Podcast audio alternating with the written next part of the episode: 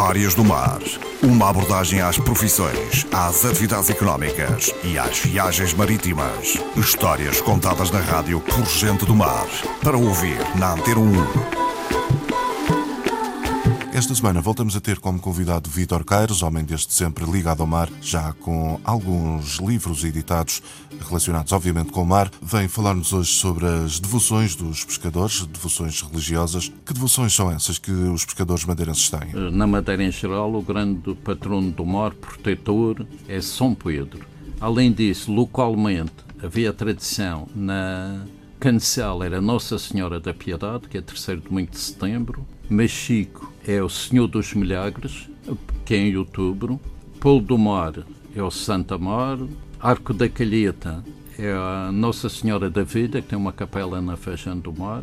Ribeira Brava é São Pedro também.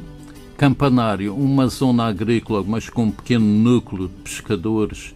No Calhau da Lapa era o Senhor São Brás.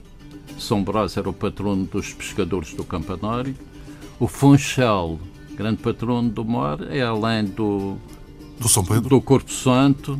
Uh, a grande devoção era para Nossa Senhora do Monte, inclusive encontra-se lá na, na igreja um quadro alusivo a, ao veleiro Freitas e Irmãos, que em risco de naufrágio fez uma promessa à Senhora do Monte e depois ofereceram essa pintura lá. Esse quadro está lá na, está na lá igreja? na igreja. Há pouco tempo ainda lá estava. Uhum. Ainda lá estava.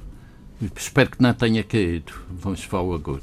O Caniço eh, era do Senhora do Livramento, Santa Cruz é São Pedro e Santa Amaro, o Porto Santo também é São Pedro. São essas as ligações, digamos, as, que, aos, santos. aos santos. Além disso, os grandes centros pescatórios, pescatório e não só, pescatório, construção naval e de navegação em Mexico. Depois Câmara de Lobos, embarcações mais pequenas, Porto Santo, barcos de maior porte, mas quase sempre eram calafates de México que iam lá trabalhar. Hum. Os Reis Magos têm também uma ligação? Os Reis Magos, é o Caniço, o, o Porto de Pesca, a localidade de pesca do Caniço, é os Reis Magos, hoje conhecido pela praia. Os Reis Magos era tão importante pesca e a proteção é o Senhor do Livramento que chegou a ter duas padarias e uma mercearia para abastecer os barcos de pesca que dali partem ou dali descarregavam em especial os de ligação às ilhas desertas, com o vento predominante de nordeste que sopra desde a zona do Porto Santo até à Ponta da Oliveira. Ali naquela zona, a partir da Ponta da Oliveira para o Funchal, o vento afasta-se mais da costa. E ainda em, em curiosidades, não só a pesca, mas também com inertes os barcos de areia que vinham da Madalena do Mar e Ponta do Sol navegavam de noite, que era para aproveitar o vento terral, e depois, para vararem, aproveitavam a maré. Como tal, eles chegavam ao fim do dia, esses barcos vinham à vela e a rimos, um barco carregado de areia. Nós, às vezes, íamos a navegar com as nossas embarcações de recreio ao Luido, íamos de manhã para o Luido e voltávamos. Ele estava aparecendo na Ponta da Cruz, de manhã, e à tarde, quando nós íamos chegando, ao Funchal ele estava chegando à pontinha.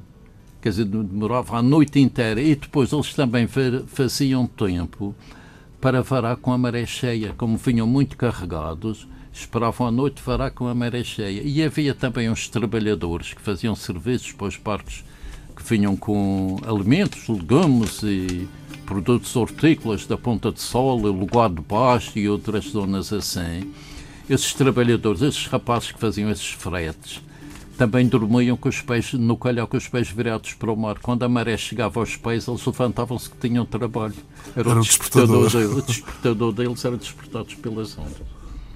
Continuando nas devoções de outras localidades, além das tradicionais devoções a São Pedro, Santa Mário e à Senhora da Piedade, por exemplo, na Ponta Delgada, a devoção é ao Senhor Bom Jesus a ponta do sol é Santo António, por isso convém recordar aquela capela de Santo António que foi da família Giorgi e depois eh, Zeno, que recentemente é notícia. É Santo António era o padroeiro dos pescadores da Ponta do Sol. É uma ligação curiosa, no mínimo, não é? Curiosa, Santo António. E o Mexico, Mexico, além do Senhor dos Milagres, também havia uma devoção a São Roque, que é o primeiro domingo de setembro, havia a devoção dos pescadores. Era o Senhor dos Milagres para os aflitos. Para o dia a dia era São Roque e pelo simples não era Santo António da Serra. Os pescadores davam um quinhão, por exemplo, no Cancel, dão um quarto da liquidação de uma, uma tripulação de um barco de pesca do Cancel, da Vera da Tradição, e parece que ainda continua, um quarto do vencimento de um pescador, o quartão é para a Igreja, para a Senhora da Piedade. Quando chegam à liquidação no fim do dia, 25% Sim. não, não é da tripulação toda. Sim. Quanto é que um companheiro ou um tripulante ganha? Tanto será. Não sei, não, não faço ideia. O salário mínimo ou dois salários mínimos, conforme o peixe ou nenhum. Quer dizer, podem ganhar muito num mês e estar 10 meses sem ganhar coisa nenhuma. Mas o quinhão, quando o barco chega à terra, um quarto do quinhão de um companheiro é para a Senhora da Piedade. E nas outras localidades também. Há sempre um quinhão de, quinhão de um tripulante. Se for 30 tripulantes, não será aquele bolo todo. O referente a um quinhão. Fica para a Senhora da Piedade. E para não haver discussões, ainda voltando à Senhora da Piedade, é sorteado o barco no ano seguinte vai levar o Santa de volta à Piedade. Que é, é uma honra. Sim, é sim. por sorteio. É feito um sorteio na igreja e vão os rapazes pela rua a gritar: olha, este ano foi o amarelo, ou foi o, o azul. Ou...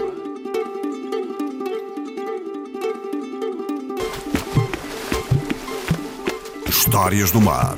Uma abordagem às profissões, às atividades económicas e às viagens marítimas. Histórias contadas na rádio por gente do mar. Para ouvir na Antena 1.